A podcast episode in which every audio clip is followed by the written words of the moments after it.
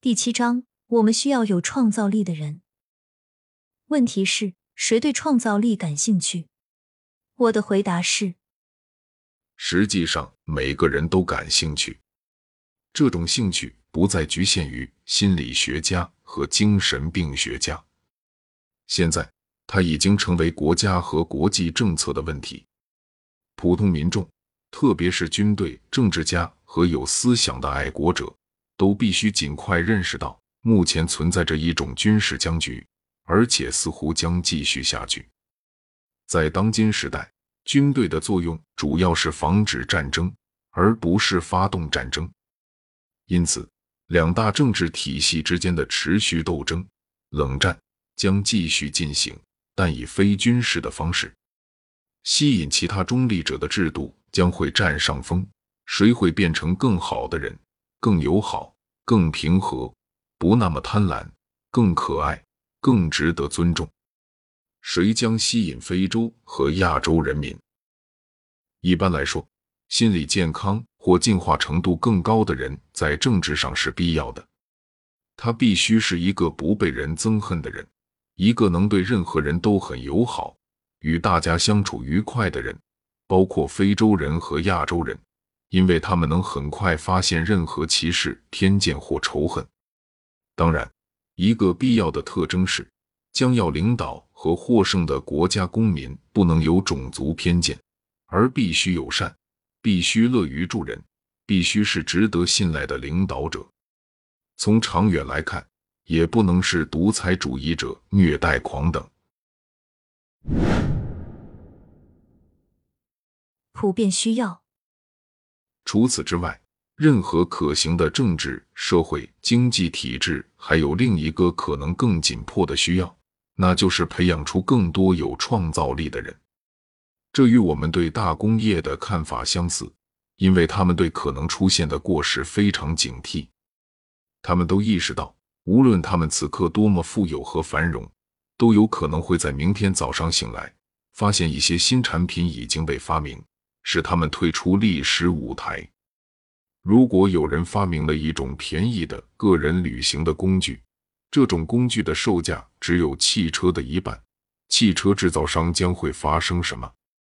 因此，每一家富有的公司，只要能负担得起，就会把很大一部分资金投入到新产品的研发和老产品的改进上。国际舞台上的军备竞赛也是如此。现在威慑武器、炸弹和轰炸机等方面有一种谨慎的平衡，这是完全正确的。但假如明年发生了像美国人发明原子弹一样的事情呢？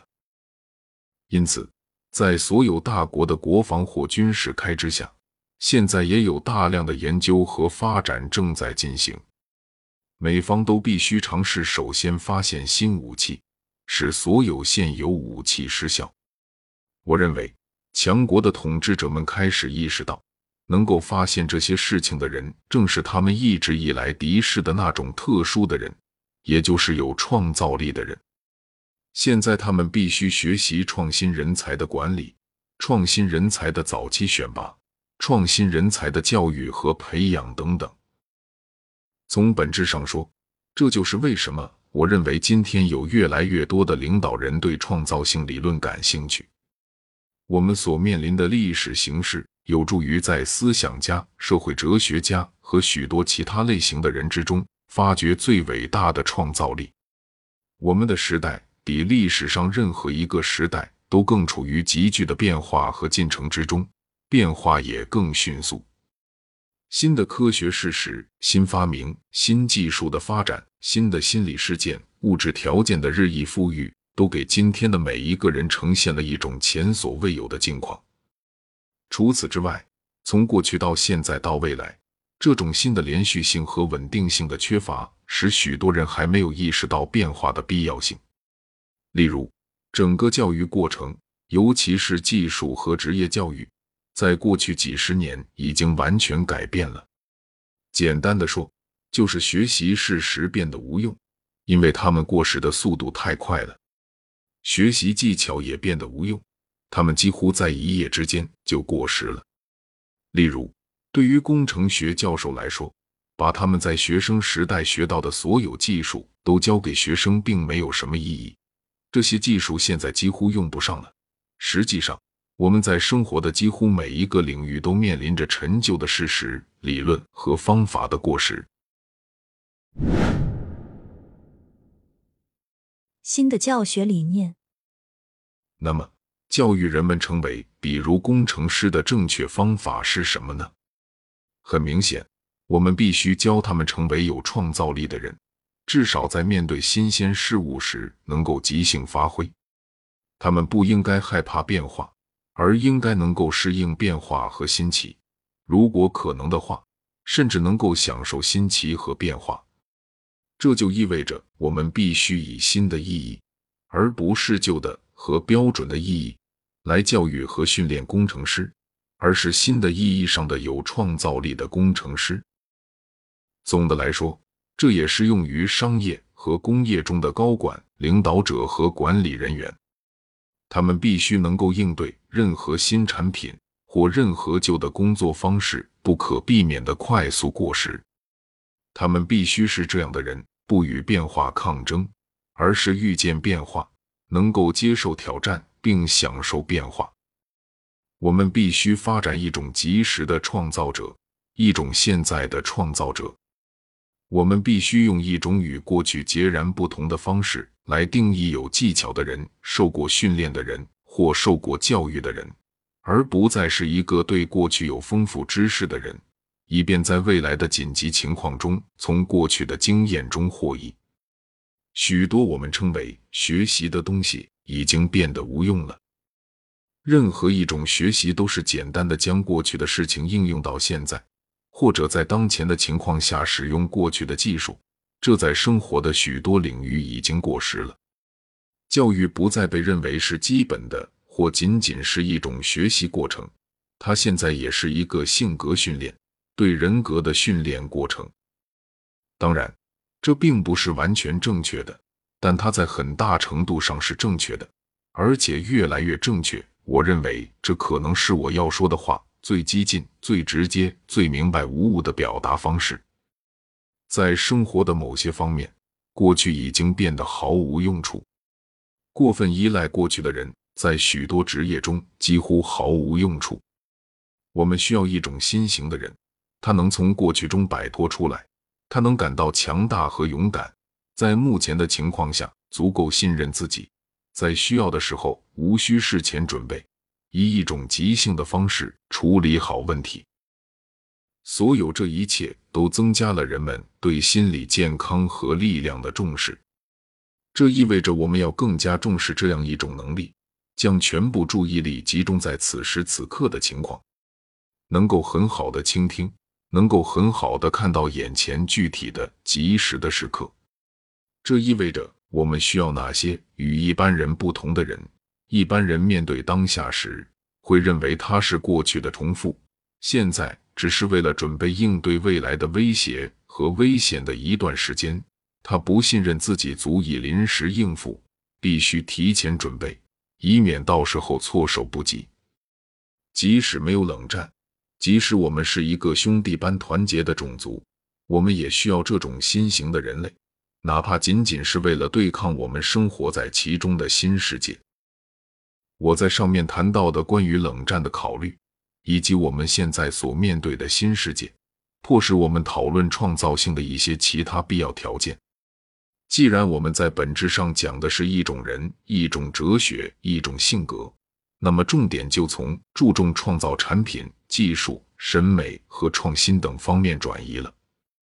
我们必须对创造过程、创造态度、有创造力的人更感兴趣。而不是只对创造性的产品感兴趣。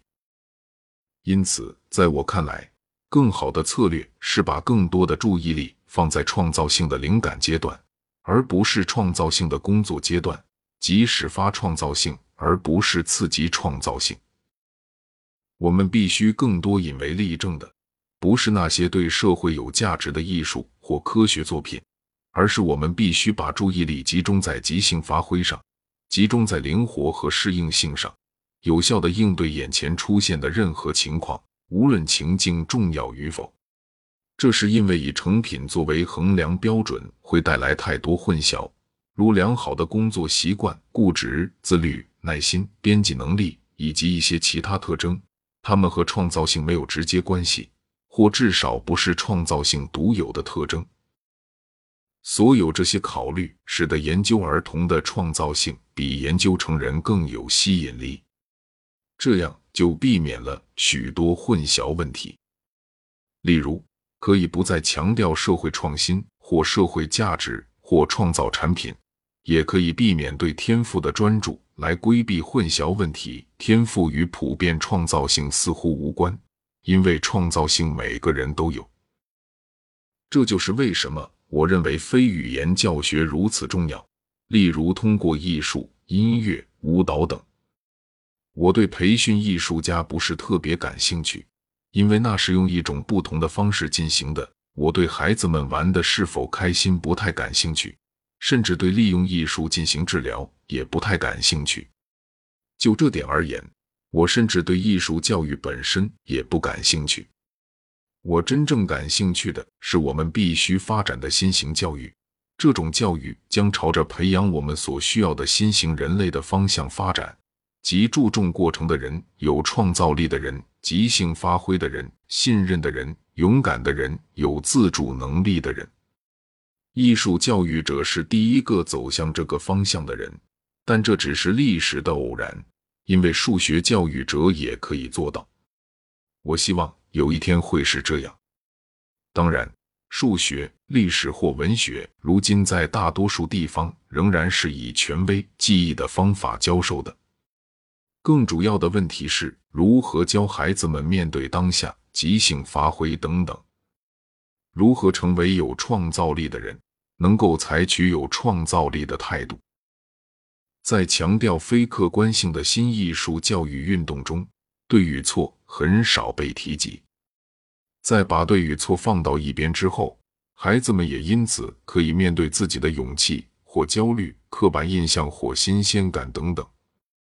说明这个问题有一个很好的方法是：当现实被收回时，我们就有了一个很好的投射测试情境，从而有一个很好的心理治疗或成长情境。